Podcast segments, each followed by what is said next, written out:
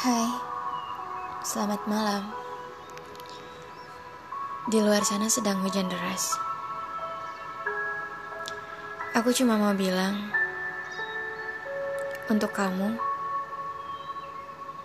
yang saat ini lagi susah tidur, kamu bilang kamu gak akan nunggu. Kamu bilang kamu gak akan nangis. Ini sudah larut malam. Cobalah pejamkan mata. Walau saat memejamkan mata, justru kamu kembali teringat kenangan itu.